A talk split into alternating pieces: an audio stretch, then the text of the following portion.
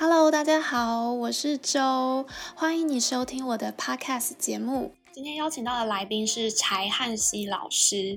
柴老师他是上校军法官退伍，已经退伍20年了。那在今天的聊天过程当中，柴老师会和我们分享他很多段不同的经历，其中会分享呢他到英国求学、英国留学带给他的想法改变。另外一段呢是他在分享他在服役过程当中遇到一些和长官冲突的事件该怎么去解决，我个人觉得非常的精彩。因为我们难免会遇到一些就是上级要求你做一些可能不符合规定的事情，但是你要怎么去坚持你自己的理念，我觉得柴老师的故事很值得我们做深思跟参考。那此外呢，老师还有分享一些他自己的坚持理念、想法和对于他信仰的追求等等，我觉得都带给我个人蛮多的启发的。对，那就让我们开始吧。今天很荣幸邀请柴老师到我们的节目。那因为柴老师有很多的头衔跟成就，可不可以请老师先请你自己帮我们做个简单的自我介绍呢？好的，柴汉熙是我的名字，火柴的柴，汉朝的汉，康熙的熙。那我是政治作战学校法律系73年班毕业的。算是一个职业军人，但是呢，我在军旅的生涯只待了18年，后来就在91年我就离开了军中。那我在军中的大部分是担任军法官，前面的10年在陆军的野战部队啊，各个部队，从真的是从我没有到过东岸，都在西岸这边。然后去这是10年，大部分都是在台中、澎湖，这一带，这些单位。然后后来在79年有一个机会就出国念书，在英国读了2年的硕士法学硕士的学位，拿到学位。在那个过程那2年，我读的其实是美国的法学院，是一个还蛮有名的叫 Notre Dame 啊，圣母大学。然后但是他把法学院的研究所摆在这个伦敦，所以我们在伦敦上课，那是一个很特别的一个面貌。那又回到野战部队，所以这个因为简单的说，那时候有一点小小的挫折，但是不重要。那后来回到野战部队，再继续的接受担任历练这个职务。后来很快的我又到外岛去担任军法组长，回来军法组长待了1年7个月，在东引，然后回来之后就到国防部。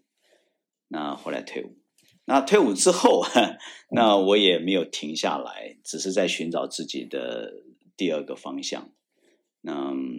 当时只做了一个很重要的决定，就是未来这个42岁，我那时候42岁，我一直在想我能做什么。那后来我想最重要的一件事情就是要做一个有影响力的人。那所以后来我又再继续的去学习有关助人专业的这个部分。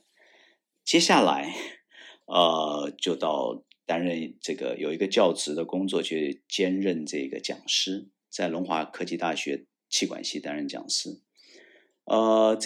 这段岁月就一直的学习助人的专业，然后又担任讲师。后来国家我们台湾走了所谓引进了修复式正义的政策，把修复正义的这个理念引进来。所谓修复式正义就是加害人被害人的一个调解工作，也是一个对话平台。那我就参与了这个工作。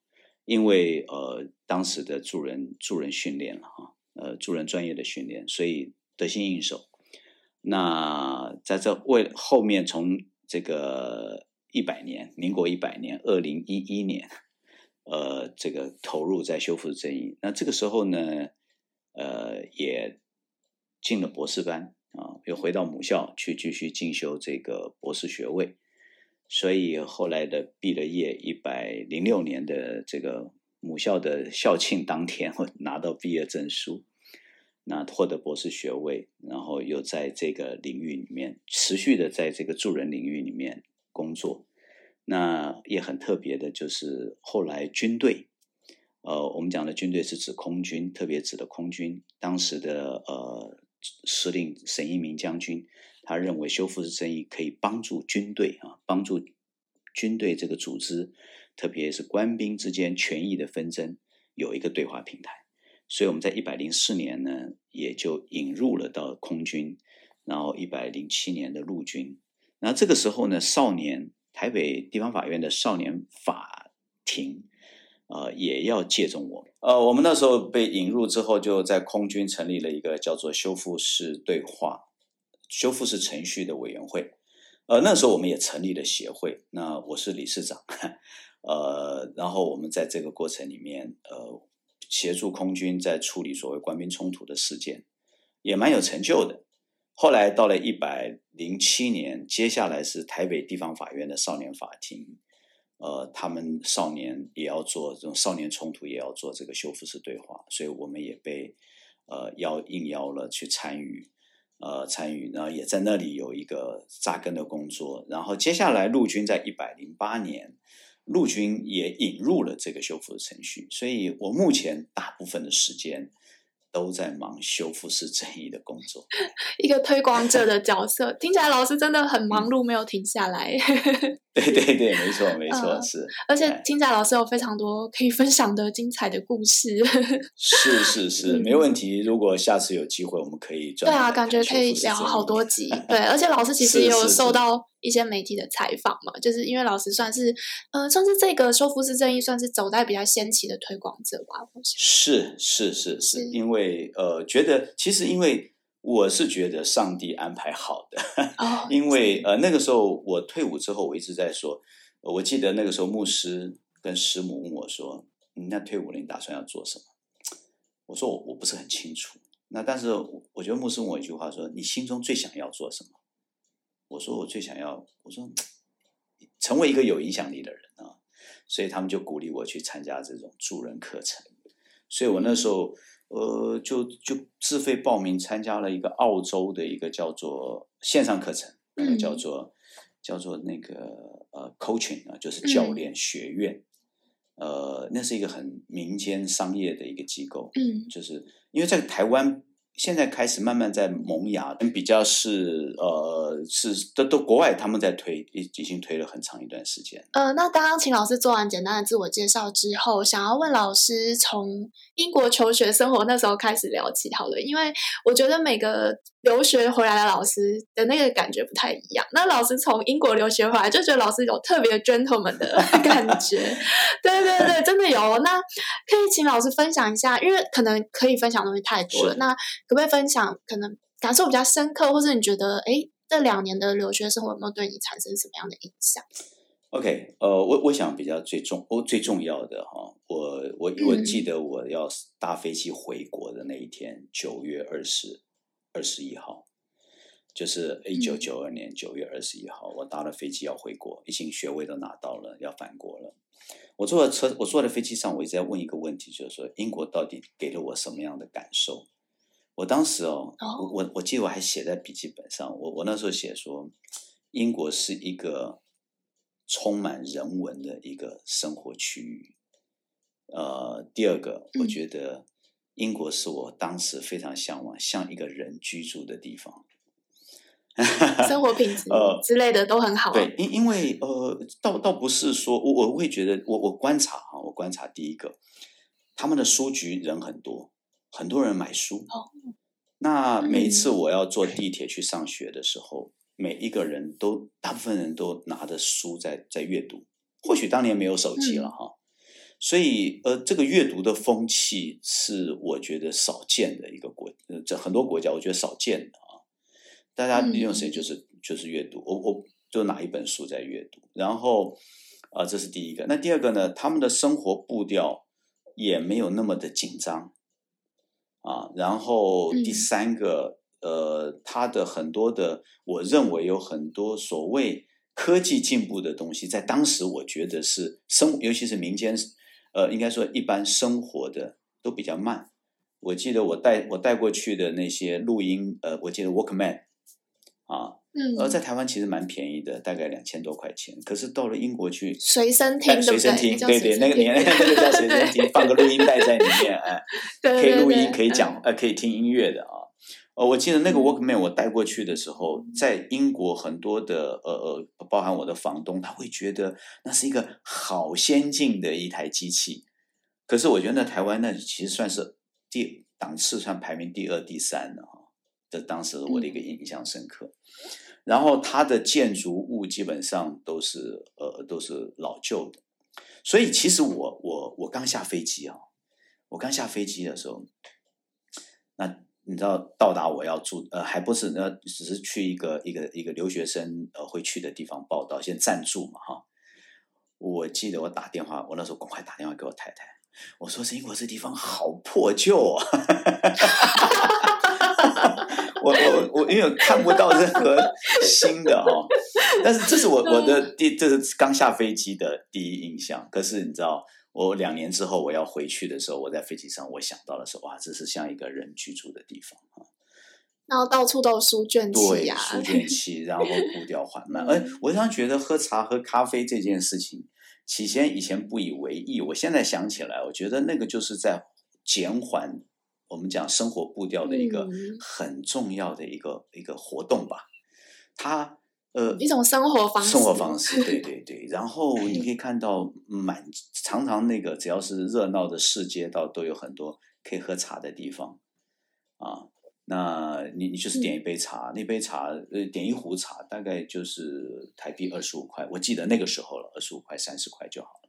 然后你可以做一天，茶也可以不停的 refill， 可以再加热水，所以很舒服。然后晒晒太阳真的很好。然后第二个就是它的气温常年都在平均温度，我认为大概在当时大概就是18度、20度啊。它再怎么冷，因为在伦敦吧，可能在伦敦，所以下雪只碰过一次啊。那白天呢，到了这个。春天像现在进入4月、5月，它的太阳下山就会越来越晚，甚至到晚上9点半，那个有点像台湾的6、7点这样。所以那个时间很长，就会让人可以有一个比较休闲的活动，因为已经下班了。所以这是第一个。那第二个呢，就是我在跟我当时求学的过程当中，我是受教于一个英国老师。因为我要读2年，那读2年呢，特别学校为我安排了一个叫做 independent study 啊，那我就要跟这个老师一起学习，然后找一个主题，那我要交6篇的 paper， 就跟着他很多对，一个学年嘛，就跟着他走。那跟着他走的时候，我就觉得他也给了我很多的。影响。我记得我们那时候只会在3个地方，第一个就是在酒馆里面 pub， 它不叫 bar， 美国叫 bar， 但是它叫做 pub， 因为差不多4、5点它营业了，可是那个时候不太有人会喝啤酒，但是很多靠近伦敦大学附近的几个 pub 里面都挤满了老师跟学生，在那里互相讨论啊，所以这个是一个感觉很舒服。那第二个呢，一个是 pub， 那第二个地方在哪里？教室，就他上课嘛，我要去听课。第三个地方呢，就是我如果写了什么东西，写了 paper 要给他看的时候，我们通常都会约在哪里？约在公园，而且都是约那个晚上8点哦。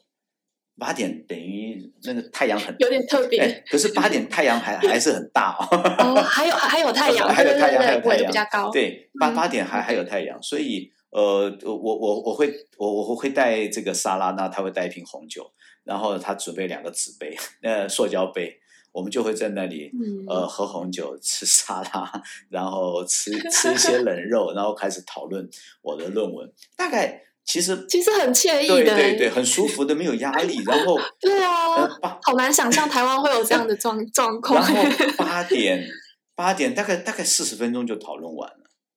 那再下来，我们通常到9点半或10点才会结束哦。然后这段时间干嘛？就会聊英国，我就会问很多问题。哦，我就问他说英国的，譬如我看到了一个什么东西我不太明白，我就问他英文怎么想。譬如说我问他工党，我会问他两党政治，政治，我会问他政治类的东西，我会问他生活习惯，我说这个拿刀拿叉有没有特别的规范？哦，他很强调，他说叉子哦，他说那个 fork 的背一定要朝上 up， 好，就说绝对不可以，就很低。哎，对，他说不可以拿回来哦，拿回来就像铲子一样啊、哦。他说像一个 shop，、oh. 就是像个铲子一样。他说那个是不礼貌的，这是他告诉我说，所以你知道，那我说如果我要吃那个豆子啊，你知道豆子那我要怎么吃？他就说有两种方式，第一个你把两颗豆子就是用这个刀啊给它推到这个叉背上，这是一种吃法。那第二种呢，他说你用叉背把它压扁啊，然后呢用刀把它刮到叉背上，好讲究 OK。然后呢？对对对，难怪老师会散发那个 gentleman 的气息。我终于懂为什么。有的时候的确受到一些影响。那我们就到外面吃 buffet 的时候，对对对，我就莫名其妙的会无缘无故就把叉背朝上，然后呢，切的食物就会切很小块很小块这样。那这是生活上的。那我也会问他文化上的差异。我记得问他一句话，我说为什么英国人的英文比美国人的英文来得准标准？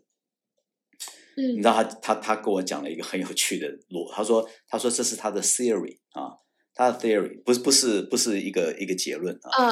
他说他认为啊，美国经过南北战争有引黑奴的问题，所以有很多美国的这个很多美国小孩子啊是被黑奴带大的。哦，所以在语文上啊，他说黑奴的英文就没办法标准嘛。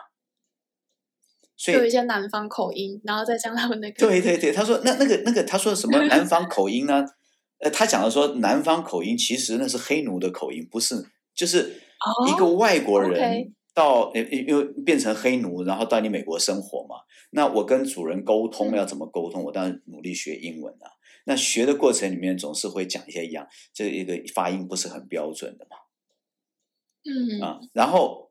当他小 baby 带给他的时候，小 baby 听到的母语就是这种他说的啦，就是黑人的这个语言，这种转换过的英语，所以经过了100年之后，他就呈现这种卷舌音特别重，然后呢，很多音省略不发的。哦、他说省略不发的，所以他说大概是这个差别。但是啊，他还讲了一句很有趣的话，但是我们听得懂。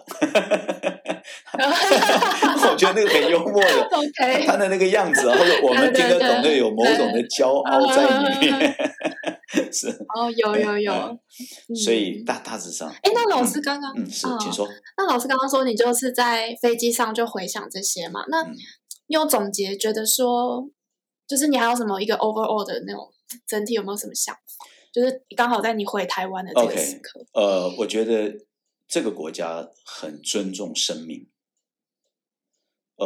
以人文气息，我觉得我的总结 overall 就是要谈一个人文气息，不是靠文创产业，是靠这个国家对于生命、对于人的那一个人格的尊重，这才是最重要的。我举个例子，就是他们整体的素养，就是感觉是有在那个水准上。我举个例子好了，我最大的一个差异，到今天为止，台湾对于斑马线，我们只是还是要求驾驶人要注意，然后要礼让行人，到现在为止还是礼让行人。啊，可是我相信在美国你会发现到，斑马线是停车再开。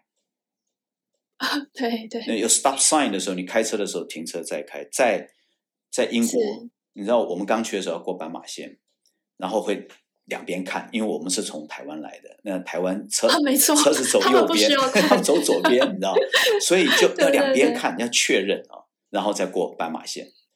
那你知道，这个是我们刚到伦敦就会有这种样子啊。等到我们在那里住了9个月之后啊，我们会看到有人这样。来回看的时候，我们都会在街道，比如我们几个同学，我们就嘲笑说那个刚来的，新来的，对对，为什么？因为在英国原来是所有的车都是停车在开，不管有没有行人，不管有没有，所以我就觉得哇，这一点就是真的没办法说什么，我们就好像一直在赶时间，我也不晓得在赶什么时间啊，真的真的对。然后这个部分我觉得是很深刻。然后第二个从小细节就可以看得出来。第二个呢，就是我记得那时候是92年了，民国81年。因为我们有时候那时候还不太流行带什么随身杯哈。那如果我们在伦敦街头上走，你觉得你口渴，你需要水，你只要走到那个有在卖饮料的那种店哈，提供这个饮料，甚至是卖咖啡的这种店，你只要跟他讲说，我可不可以 May I have a cup of water？ 他一定给你，而且不收钱的，不收钱。那我讲一个小插曲，这个我们就结束这个。我觉得这一段啊，我觉得这个小插曲真的让我印象深刻到现在。当年91年的时候，我太太利用暑假，我们一起，我的暑假也是她的暑假，我们就在伦敦玩了一个月。那后来我们就到那个 Lake District 大湖区啊，它是一个他们作为度假的一个地方，我们去玩。哎，我记得有一天晚上，我们不想吃东西，我们就买了一些水果。那你知道买水果在路上边走边吃，就总觉得找个地方坐看起来比较优雅一点。那我们就找到一个餐厅，因为他们餐厅的外面那个窗台啊很长，它那个外窗台是外推的，可以摆花的。那我们就靠在那个窗台上坐啊，然后我们还问那个 waiter 说，我们坐在这里 OK 吗？他还比一个 OK 的手势。可是哦，我们坐在那里吃了大概不到3分钟，就看到 waiter 就拿了一张椅子端出来，把伞打起来，点上蜡烛，然后花瓶摆上，水瓶摆上，放2个杯子。他说：“你们应该到这里来坐。”而且他也强调 "It's free" 啊，好棒哦！我觉得我就是觉得我是被接待的贵宾，即便我没有消费啊，我只是个路人甲、路人乙。啊，我是先征求说我能不能坐他那个窗台，他说 OK， 但是他觉得他可以为我多做一些，所以这个你知道，真的感觉就是一个人活的地方是多么美好的，所以是真的。然后我想，感觉善意都在流动。对对对，所以我说它是一个旅游的国家啊，这个这就光这一点小事情来看，人文素养不容易培养，你硬体设施你怎么盖很快。但是那个人民的那个对于接待观光客的那个，我常讲那个同理的概念很重要。对，是是是。好，那我们来进入下一题。是没问题。那老师刚刚提到了，其实退伍已经算蛮久的时间，快要20年了吧？是。对对对。那现在回想以前，可是现在老师的工作也跟军人有一些关系嘛？那。但离开军中其实有一段时间了，在服役过程当中，可以请老师分享印象有没有最深刻的一件事吗？有，那我觉得就是跟长官了哈，我觉得这边也提到了，就是说，应该就是我觉得我在服役过程当中，一个 overall 的感受，我觉得当时的部队长官，因为我是军法官。那我们一定是跟这个我是配属在各个部队里面，所以我们的最直接长官呢，就是我们的师长，那就是最大的那个少将师长、啊。那我们也是他的法律顾问嘛啊，所以我们常常会跟这些少将这个互动。到目前为止我都没有遇到，真的从进入军中到离开军中，我真的都没有遇到那种所谓的无能的。无理的长官没有，我觉得这可能是长久来的误解，所以我退伍之后，大家很多人对这些将军的抨击啊，我都不认同的，因为我觉得在17年我遇到了很多军事长官啊，他们都不是这个样子的。我举个例子啊，我觉得尤其我在这个澎湖，或者是我在这个澎湖那时候在澎防部，或者是在73旅啊。每一个长官看到我们送上去的判决，他们第一个问题都会问说有没有减轻的空间呢？都没有说他该死我们就给他，没有都没有下过这种指示啊，都是问说有没有这个什么这个减缓的空间，包含当时有一个阿兵哥哈，西界逃亡，在那个年代国军的政策，西界逃亡是要处死刑的。那个阿兵哥西界逃亡，但是呢，西界逃亡是干嘛？是因为他受不了那个苦，他要去自杀的。那是一个、oh, okay. 他搭上计程车，那个计程车司机是一个退伍的老兵，就告诉他，一看到他这个样子就觉得怪怪的，劝他，结果他带着枪回来投案。后来因为他投案了，所以我们给他一个无期徒刑。你知道这个判决送上去的时候，那个长官还说太重了吧，还是这样太重了，这个我印象好深刻。可是那个长官、如果我在这里讲出他名字的话，如果这个很多跟我这个同一年代听到这个长官，有的时候这个长官他的治军呢、有的时候真的是你是会害怕的，因为他非常的严厉的。这个长官叫毛，可是我觉得难免的。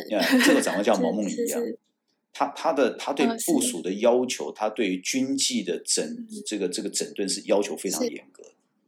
可是真的，对我刚想分享是，我觉得是领导人难免有这样的，就是他，因为他要领导，而且在当下那个时代，是，所以那刚好老师的职位就接触到他，就是也是很人性同理的一面。对，这是一个。然后第二个部分，我觉得我就在整个印象最深刻，就是说，我觉得所有的长官都是可以讲道理的。是可以讲道理的，因为这个很重要。我越来越发现我觉得老师讲起来特别有公信力，因为你是军法官的角色啊，就是你是真的实际有跟领导者接触。对对对，不过也是因为老师你有你的专业，所以领导者也会听。我觉得每一个军官都有专业啊，政战有政战的专业，作战有作战的专业，军法有军法的专业。只要站在你的，我喜欢老师这个观点。只要站在你的专业的角度上，我觉得长官是会听的，只是会有我称为冲突式的辩论。因为这个是军队的，我认为军事长官他的养成过程里面，他多多少少会有这样子的一个性格了，就是不容许挑战的性格。可是呢，你坚持的结果呢，往往有时候让他可以多想一下，那有时候必要的时候也可以做一些提醒。我举个小小的例子，这是我军旅生涯里面一个很重要的例子。我那时候上尉，我记得有一个案子，这个案子就是我们在一个第八节课的晨间跑步里面跑死了一个士官，热衰竭啊。那但是呢，如果你单纯看到这个部分，就觉得哎呀，部队可能有疏失。可是当我们去调查整个案情的时候，你发现没有啊？因为那个连长说，我们今天啊第八节课轻松一点，我们自己测验自己，我们把自己啊，我们从5000公尺我们变成10000公尺啊。但是呢，我们不测验，你跑不动的你就不要跑，你不要勉强自己。这个你想怎么舒服就怎么舒服，但是我们就自己测验自己，就这样子啊。他就想说完了。那第二个呢，我们去发现他的那个跑步啊，从第一兵到最后一兵呢，中间相隔7公里，你就可以知道这个队伍是很轻松愉快的。有的人带着小狗，有的人跑到一半跑下来去跟这个我们称为小蜜蜂啊买冰水买东西吃啊，所以是很愉快的。但是有一个自我要求比较高的，他就跑死掉了。那有没有急救的问题？都有，但是因为热衰竭就是没办法。那当时的气温也不高啊，当时的气温也只有29度而已啊，但是气压很低，我记得当时的气压很低。好了，那结果呢，我的所有的这个报告都送上去了，就他就这个装甲旅旅长就打电话找我。这个长官我永远记得他，我是最敬佩的一个长官，叫刘明志，已经过世了。入关37期，他呢，他看到这个报告以后，他找我去，他就说，他看完以后，他说我都没有问题，他说你可以把那个10000公尺改成5000公尺，我说不可以，因为我说这个是事实，而我况且呢，我说我不需要改它，我们军队没有疏失。他说那观感不好听，我说没有问题啊，就我们就2个在那边讨论的，本来是很温柔的，然后突然他开始严厉起来了。他到最后他拍桌子，你知道吗？他讲也不是讲不过我，我们也没什么讲得过讲不过，就是好像呢他要我改我不改，就他桌子碰一拍，你知道，就把那个卷啊，那一本卷就重重的摔在桌上。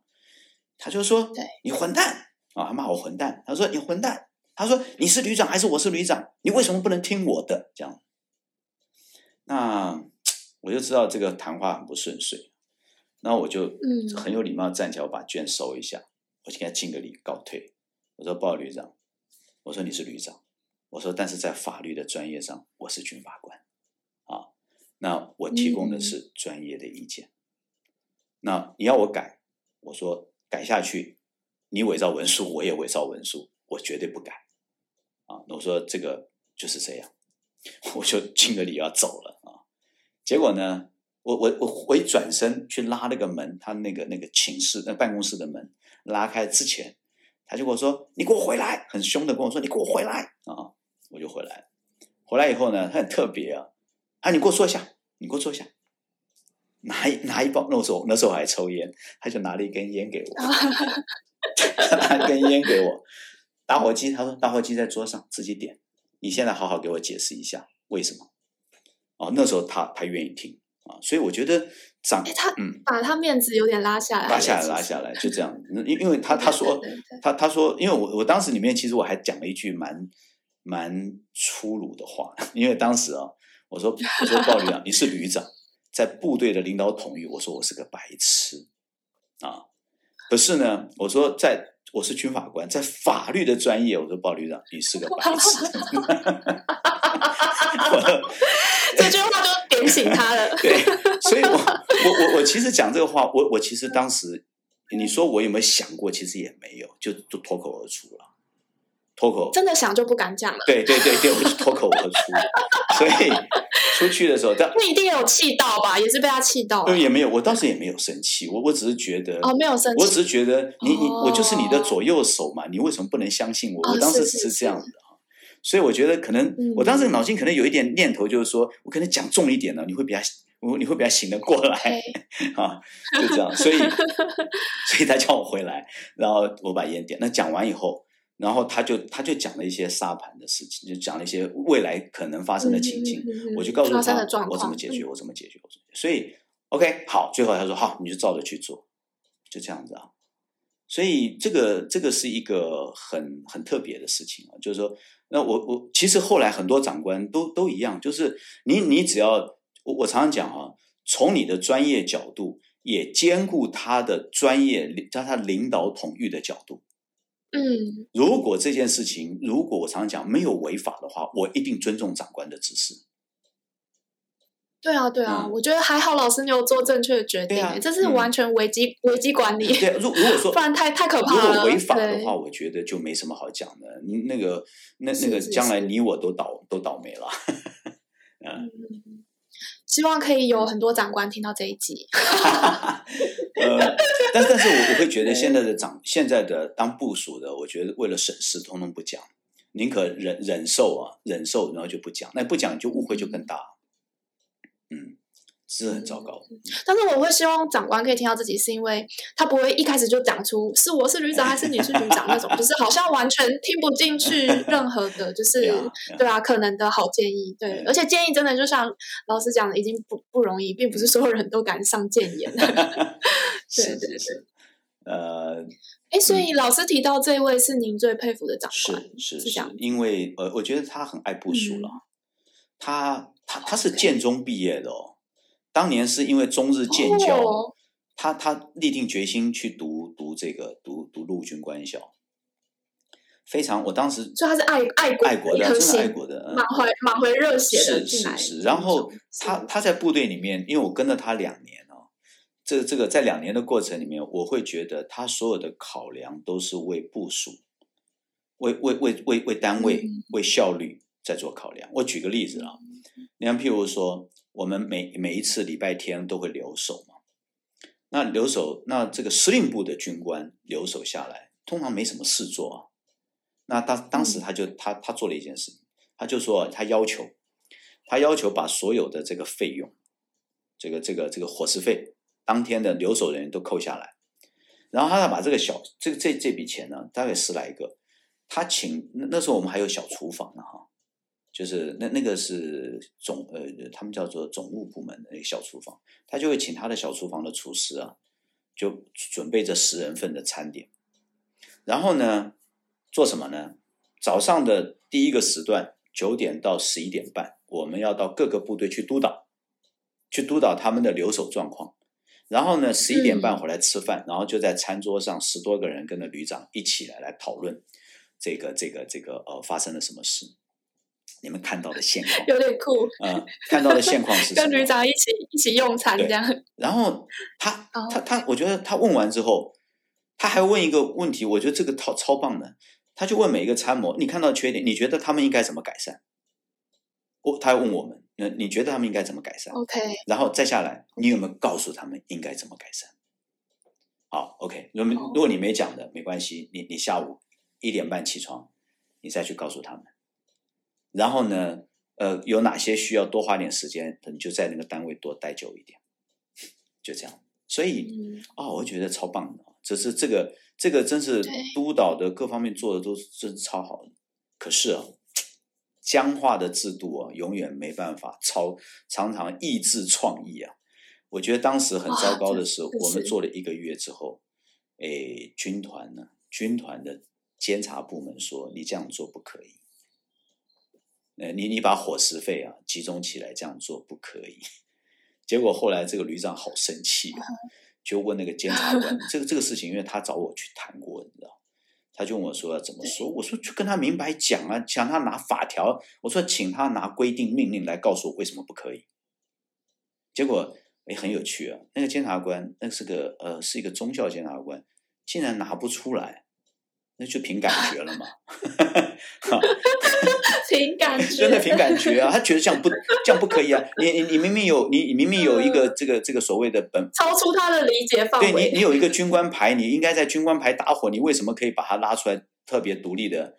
那当时的旅长就是说，我如果要叫你们去工作，我就要让你们吃得好，就这样子。所以就我觉得这个是一个很不一样的，这是第一个。然后第二个呢，有一次我这也是很特别，我会出国跟他有很大的关系哈。其实我当时就准备在读书嘛，那你知道在那时候读书就是读英文啊，想尽办法读英文，所以白天努力工作，到了晚上7点半洗完澡就专心的读英文，就一路读到能读多晚读多晚。我当时他们都是规定自己2点半上床睡觉这样。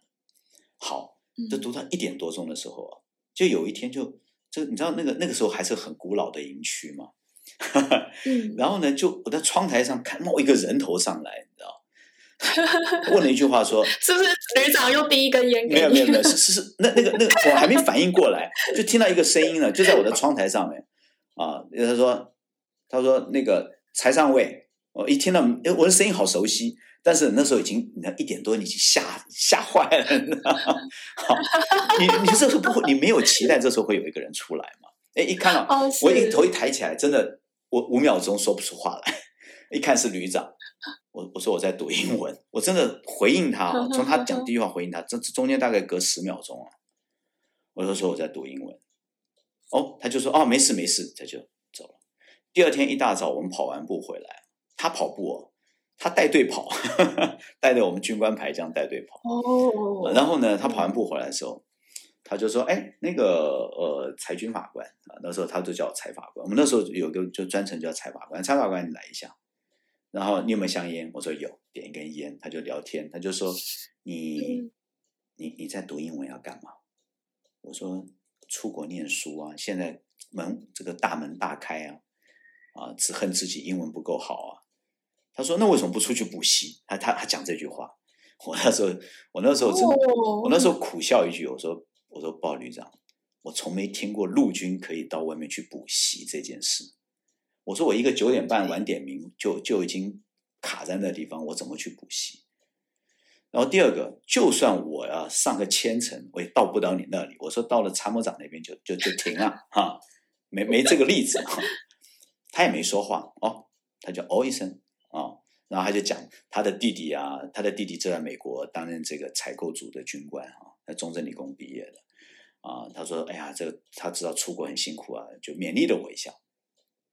到了吃早餐的时候，早餐汇报他就说昨天晚上我去督导我们的营区我从12点半看到1点半，发现很多我们军官都不读书啊，不是看电视，就是这个玩那个看漫画，要不然就是玩模型，还有人玩模型，你知道？啊、他说啊，只有两个，他说只有两个军官啊在读书啊。你知道，一个是我，另外一个是我记得是一个辅导长，76年班的，叫阳光伞啊。我们两个后来也感情也很好。他说一个在读电脑的书，一个在读英文。然后他就问我说，他说那个财商委，我就站起来。他说你想不想出去补习？我说我想。他就说你签上来我批。哇！所以参谋长这个完全跳过一句话，真的一句话。他说你签上来我批。他说他后面还补一句，这种上进的军官我不鼓励他，怎么可以？然后他又交代那个主任，他主任，你们有一个正战军官哈，他在读电脑的书，他想要跟着时代一起走，好好的问清楚，如果他要去补习啊，你们正战部让他去补，就这样。哇，我就觉得很感动哎、欸，真的是贵人。对，那个时候就，所以后来我就去补习，你知道，补了6个月，我托福成绩就过了。那真的跟这位旅长有关系，是、所以我觉得当时的军旅生涯就是我们的长官就是要求严格，工作要求严格，训练要求严格，但是对于官兵的照顾，我觉得真的也没有少过，也没有少过。是，老师的故事真的很精彩。因为我还记得，我还在讲一个，就是朋友，我太太要生了哈。我太太记得是什么时期？就是老师念完书回来。啊，没有，我还没去念书之前，我还在那个一样是这个旅长，那还不是旅长，是那个参谋主任。是发生什么事呢？就是我太太打电话给我说我羊水破了，你知道我是台中，我太太在桃园，她说我现在坐计程车去三军总医院，那时候军人嘛，我太太也是军人啊，那就到三军总医院去嘛。好说好，我马上请假。结果呢，我就拿了假单就赶快跑到参谋长的那个房间嘛。那我印象最深刻的就是说，参谋长一看到我说我太太快生了，他说你不要请假了，你赶快走。他这种事情呢，你们组长就可以决定了，这样的啊。然后你赶快走，就这样。你说那个所有的，你跟卫兵门口卫兵都讲，没有放行条，你就说我参谋长同意了，就这样的。所以哇，那个。等我请了，就是这样没有请假的状况之下，请了3天，那事后补请了啊，3天再回来。对，参谋长第一句话说：“3天够不够？”他很认真的说：“3天够不够？”真的很感动哎、欸。他说：“如果不够的话，你今天要半天把工作整理整理，交接一下，然后再请个3天。”你知道那个时候，其实我觉得那个年代也很特别了。我就说够了，已经安排妥当了。我岳家会照顾这个太太这边了。我说我还是我这边工作还有一些案子，我不能停啊。我说没关系，我说谢谢参谋长，我真的没有问题。他真的，他说你不要想太多，你就这个军人呢，他讲了一句话，他军人呢照顾家庭最不容易呀，就这样。所以在当时就是苦了，但是也真的愿意了。很感受很深，好感动。是。好，那想请问一下老师，就是从退伍之后的生活，是不是很多人会有一段转换的时期？啊，老师刚刚有提到你是有一直在思考要怎么做一个有影响力的这个继续做就未来的发展。但是我想说，如果先撇除这个之外，因为老师很厉害，不断都有在前进嘛。那撇除这之外，就是一般人可能他们一面临到的状况，可能就是整个跟以前了解的生活整个做个脱节了。那你可不可以给这些可能准备要退伍的军人有没有一些，比如说生活上的一些建议？OK， 我觉得要退伍之前，先问自己为什么要退伍。如果你觉得受不了现在的生活，你只是要逃避，我跟你保证，你退了伍以后更痛苦，因为外面的环境会比军中，真的会比军中更严酷。至少在军队当中是我听很多人好像都是这样讲。因为军队是一个最单纯结构最单纯的社会，有的时候我们常常跟长官会有一个没办法好处理的，就是沟通上有难处的。其实我觉得就是硬着头皮多沟通嘛啊。那有时候涉及到自己工作能力的部分，那就学习嘛我常常觉得不要自己打击自己啦，就不要受点挫折就认为自己是没用的人，其实不是没用啊，是因为你的方法用的不好啦。啊，这是我想面对工作。那第一个为什么要退，这要弄清楚。那我当时要退的原因很单纯呢，刚好有一个机会让我去思考，就是说我到底要不要继续留在军中。什么意思呢？我觉得我上校升了3年，然后再下来我们当然是往少将那个阶层走，可是我在思考一件事情，就是我要不要拿未来的8年去赌那个少将。好，我愿意，我要埋头，我下去继续努力去赌那个少将。那赌到了少将， OK， 我升了少将，我可以再继续再做个6年8年。那之后呢，我第一个问题就是，那6年8年之后我退下来，那颗心能做什么，不能做什么。因为你真的一旦我们跟军中离开军中，你真的就跟他划清界限了嘛，你也没办法再回馈军中了嘛，因为我已经不在职了嘛。那外面的世界跟军中又不一样嘛。 OK， 所以我想到这里我就有点害怕了，你知道，我觉得我现在才42岁，我要搞到52岁56岁，那时候再离开，我都觉得我很担心，我连生活能力都没有啊。那这是第一个那第二个部分呢，我觉得眼看这些赌只是不停的，就是相同的工作不停的在 repeat， 对我来讲，我会觉得有一点浪费了啊。薪水很高没有错，我退伍前我拿到98000块钱了，我的一个月薪资98000块，所以薪水是很高，可是 repeat 我没有成就感啊。而且更糟糕的就是我50岁，好，就算52岁退下来了，我真的一无所有。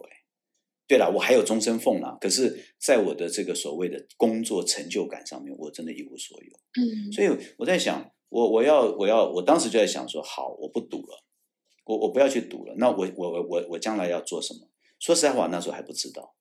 我能做什么我也不知道，我只知道我有法律，我有英文，所以我 OK， 我应该去外面去谋一个职务，应该还 OK。 所以我退下来之后，说实在话，我什么职务也谋不到呢。我怎么可能？真的我投了很多履历，都没有一个单位要啊。OK， 那后来我找到答案了。这时候我也勉励所有的，就你不要以为社会对军人真的不了解，因为我后来去龙华教书。那龙华是一个产学合作的一个学校，所以我常常会跟一些所谓的人力资源部门的主管聊天。我聊天的时候我就问了他们一个问题，我说第一个，你们用不用退伍军人退伍军官？他们说不用直接不用。为什么？我说为什么？他说我们不知道他在军中到底受了什么样的学习训练。他说我们过去应征呢，他告诉我说他汉光演习多厉害，然后他又当什么统裁官，他又拿了什么勋章奖章。他说对我业界来讲我完全不懂啊，我不知道那些勋奖章。他说我不晓得那些勋章奖章能干嘛。他说还不如你告诉我说你曾经在华硕待了3个月，在鸿海待了1个月。他说你不管在哪一些有名的公司，你只要跟我讲你待过2个月，我都可以重用你。他说你在军中你再强烈的职位，他说除非啊有人强烈推荐，否则我们是不用。好，这第一个问题。第二个问题，你们用过没有？有啊，他说有啊，因为人力资源有时候青黄不接的时候我们用啊，就用了一个他还告诉我用了一些中校的政战人员，或者是这个营长退伍的，就是中高阶退下来的。是。我说好不好用？好用啊。他说这些人力啊，大概在3个月之后啊，可以啊，从这个叫做所谓算是应该是基层里面的高阶人员啊，可以直接跳到高阶人员上面来。你比如说当特助啊，有的时候就适应力很强，而且能力沟通行政这些能力都很强，所以就直接我这2个人，他告诉我这2个人通常都直接点名上来就当特助。当总经理的特助，很厉害的感觉。对，那我说那以后还不要用？不用，为什么？哦，我们运气好啊。为什么？因为他们没办法。怎么这样子讲呢？他说我不能把特例当通例啊。你知道吗？所以就是主要还是对我们军中不太了解。当然这个事情我们后话再讲，因为我觉得这个部分我就觉得我们退辅会失职啊，因为他可以去建构一个撮合平台嘛。哦，对，你可以去各个，你应该先到各个这个产业企业界去问问看，说有关中高阶的经理人才，你们需要什么样？那我们再回过头来，在军中里面再来谋合嘛。因为哈，美军如果是一个中高阶的中校退伍，我跟你讲，他可以管100人到300人的这个经理人呢。那在台湾不行，因为我们没有这个平台，所以人家不知道我们在干嘛。当他知道说我们在让这个所有事情在推动的时候，我们这些中高阶的是又可以承接上级的责备，对不对？上级的工作要求，他又可以把下面的事情推动的好。他知道他觉得我们军中是宝，你知道？那当然我们少了这个平台呀，所以 OK， 所以我觉得第一个推下去，你记住，跟军队是完全不同的世界。接下来你要好好的怎么去投资自己，你要做什么叫投资嘛？我从来不觉得我到了42岁，我凭着我过去17年军旅生涯的经验，我觉得我在社会就很厉害，我不认为这样，因为我觉得那是一个新的环境。那我说过，这个投资就是你开始要去做一些规划。所以当时我在思考的就是说我在这个助人工作上我有心得，然后我也喜欢，所以我就投入了。那就我记得当时去上这个课，我花了8万多块钱，我上了将近2年，我才拿到那个认证啊。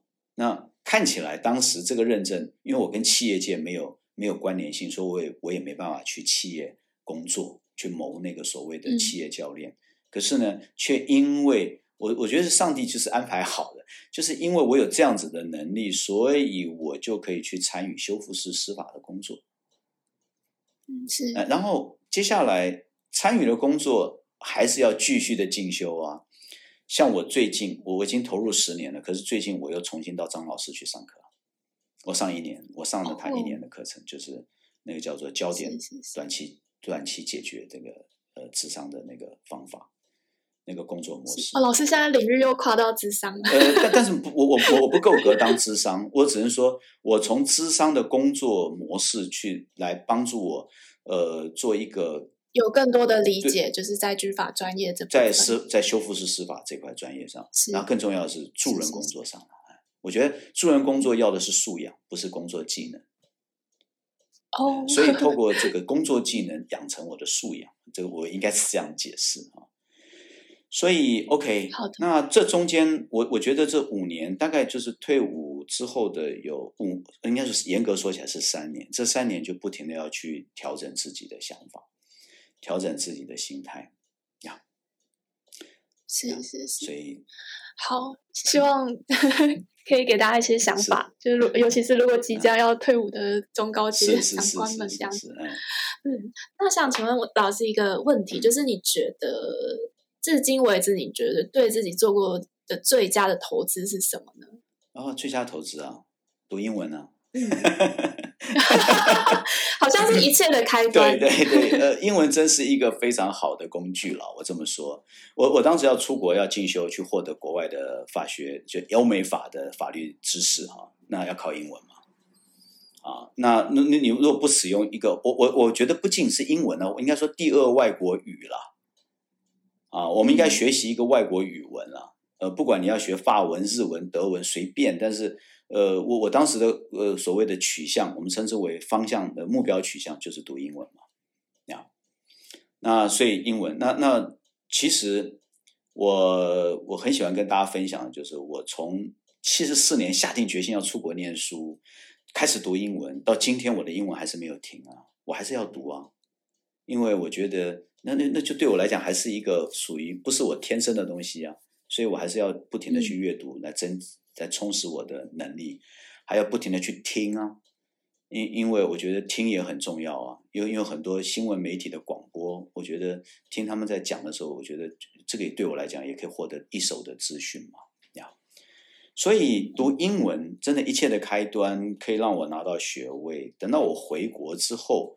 我觉得我在做任何事情，包含我记得长官要我查一些什么资料的时候，我还是先去找第一手资料嘛，因为在台湾我们真的很多都是寄售嘛，法律是寄售德国嘛，对不对？日本嘛，啊，然后这个我们很多你包含我们的国军的这些作战的这军制的编装，那是寄售美国啊，所以这都是寄售的。那我觉得我就必须要把英文弄会的第一个。那接下来最后呢，就是我后来再去读博士班的时候，英文也是我的一个很重要的工具，就是让我在读在写这个我写的题目是这个蒋中正的反攻大陆政策嘛，啊，跟实践。那其实有很多资料我必须要去看美国国务院怎么评价它，那我才会知道说这个反攻大陆的困难现实环境到底是什么，阻碍是什么，那成功跟不成功的决定因素是什么。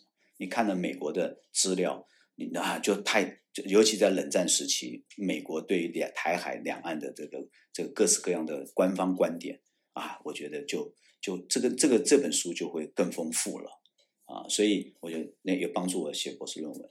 那同样的，在修复式正义也一样帮助我，因为台湾没这个东西，所以我一样透过英文去下载国外所有的。所以我那时候记得我刚接触的时候，我用6个月时间几乎把国外英文版的这个 database 我就把它建构起来。所以英文就真的是一个真的超棒的工具。是很好的建议，感觉可以看到更宽广更大的世界。是那可以问一下，其实老师好多的成就跟头衔哦。那老师你又自己觉得就是自己感到最有成就感的事吗？其实我觉得感到最有成就感的是我觉得回归我的信仰。那这个是我觉得是一切生命的动力，就是基督信仰。因为我是30岁从传统信仰再回到基督的信仰里面来。那在这里面，其实30岁之前我也到处去追寻。我觉得我的生命绝对不是无缘无故蹦出来的，所以我当时去寻找我们传统的，不管是佛，不管是道，但是我都没有找到满意的答案，因为我都觉得我寻求了，但是我没有得到回应啊。那后来是因为在一个人生很大的困境里面，这个困境就是觉得就人生就是这样子嘛，就太无生趣了嘛，对不对？那后来我就跟我同学聊天，我同学就把这信仰告诉我了。他说他讲那句话真的打动了我。他说，如果是真的有神的话，应该是他主动回应你，但是你要去寻求他。那我还问他说我要怎么做？因为他说不要仪式啊，也不要方法，你就很认真的跟他说你想认识他。我还记得我第一次祷告，那30岁。那一年我第一次祷告是这样的，我说，耶稣，我不晓得你是谁，但是我朋友说你是一个真神，我们交个朋友好不好？有点酷这样。我说交个朋友好不好？那后来呢，你知道这个话一落，我就开始啊，我也不晓得为什么，我就觉得突然有一个这个是很主观的，我就开始滴滴答答讲了30分钟的话。我就告诉他我有一些感觉，我对人生有一些看法，我好像在跟一个朋友在聊天，真的聊天，就这样讲了很久，然后讲到我累了，我说好，我们明天再聊。我还跟他讲我明天再聊。但是我要先说明，我没有看到一个真实的什么，我都没有，只是觉得感觉上就这样聊。睡觉，第二天早上起床点名的时候，我还站在队伍里面，我还在想说，哎呀，我昨天自言自语，我在跟空气说话，真的好愚蠢的那种啊！当时是这样感觉。结果呢，你知道很特别的就是，我因为读书嘛，睡很晚，我常受便秘之苦啊，在那个时候，当时在在部队集合的时候，我突然第一次有了那个想要上洗手间的那个感觉，回来了，OK。你知道，当我上完洗手间、洗完手的时候，我有一个声音告诉我，我是一个照顾你的神。我非常明白，因为那一个大号让我有一个真的给了我一个证据哈，就是他让我2-3年来第一次很神奇的感觉，第一次这么顺畅。OK， 所以从那天开始，我然后这个信仰就两三年来的便秘之苦在那天解除掉。所以我也没跟他求这个啊，我没有跟他求，我只是聊天讲这些东西。但是我觉得他知道我生命中最深层的需要是什么，他给了我一个真的，真的是，所以最深层的需要就是解除大便，对，解除那个便秘之苦啊。那后来有点有趣，但后来这个当然后来人生就开始从圣经里面去认识他，进入教会去认识他，我会觉得这个是真的是一个最让我觉得最棒的一件事情。所以我也觉得最有成就感就是我觉得我是一个基督徒，因为包含我的退伍，包含我的每一个工作的每一个站啊，包含我的调职，我觉得我都看到他的带领。所以那我会觉得这个就是没有忧虑的一个很美好的依靠。直到现在啊，我61岁了，我觉得我目前为止，我不管做任何事情，我还是先祷告求问神。那我相信他会告诉我呀。是这样。我觉得不论听众是不是基督徒，都可以从老师的这个 powerful 的这种信念，就是我觉得可以去感受一下。是，就像我同学告诉我，他如果是真神的话，你向他寻求，他就回应你，就这样，一点都不复杂。好的，那想问老师下一个稍微有趣一点的问题，就是老师有没有用什么年终奖金买过什么特别的东西，或者是在过去一年中挑出一个你觉得你买过觉得 CP 值最高的东西？OK， 有啊，我第一次为我自己买了一个很重要的东西，就是一只手表。我很喜欢手表啊，手表，对，我买了一只 Oris 啊，其实坦白说。我在猜，我推论啊，在我们这个年代，我是49年次的啊，大概就是前后这3-5年这个年代的人，我们的生活一直都是朝向节约啊，就节约，这个大概也是我们的父母亲给我们的影响，所以我觉得这些都是很奢侈的东西。那后来有一次呢，我记得有一次我在跟一个老师在聊天的时候，他就说，我说我真的等到我拿到什么样的一个成就之后，我去买一套西装奖励我自己。结果他回我一句话，真的，他说你难道现在不可以奖励你自己吗？你一定要做一些成就才可以奖励你自己吗？啊，真的。然后我就说不是啊，我觉得这样比较有成就感。他说不是，他说你活着就是一个很重要的成就啊。哇，我觉得当时真的被他醍醐灌顶，你知道啊，所以那时候也开始，可是啊，真的这你理解很容易，但是你要做出来很难。所以后来跟以前自己就有的模式还是不太对，你要打破它就很难。后来我记得有一次，我已经升了上校了，我太太说你应该犒赏自己一下，那么辛苦。我说好，我去买一只手表。结果呢，我其实还是拖了3个月。对，因为一只好的表真的是、就是蛮贵的。那时候手表大概就是我觉得这样说，就是我一般来讲我就戴 Casio 嘛，很准确，很耐用，1000块以内都可以买得到，很棒的，对不对 ？OK， 那时候我就买了一只大概2万多块钱的一只手表，然后就戴在手上。我觉得我又觉得，当然一方面。就是告诉自己了哈，就是说，这个手表就代表了回顾自己哈，而且我觉得给自己一个奖励了哈。那第二个呢，这个手表我觉得到现在为止还是很准啊，机械表，一个很棒的机械表。但我没有要推广告，因为现在有更多很好玩的表，但我只是我个人的喜好，就挑了这只表，因为我在英国的时候就有人说去，哎，这个表不错这样，所以我就挑了这只手表。那就一直戴到现在，3不5时再送去保养。所以感觉也是一个很满意的一个，对，就是够，对 ，OK， 是，听起来很不错的。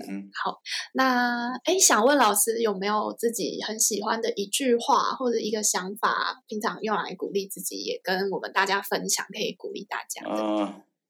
这个就是我受洗的那一年呢。我的同学送了我一个经文，一段圣经哈。这个他用的字眼叫做诚实哈。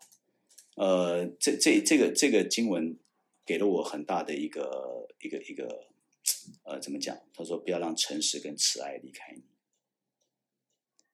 哦，诚实，诚实跟慈爱，诚实，他是在箴言书、圣经里面的箴言书哈，3章3节，他说的，他说不可使慈爱、诚实离开你，要系在你的颈项上，刻在你的心板上。啊，那这个，我觉得可以，我自己了，也是我这样勉励自己了，就是说。第一个啊，诚实是一个，我觉得是一切成就的根本，因为这太重要了。因为只要不诚实啊，我觉得不诚实，你是可以撒谎，这个怎么讲过关呢？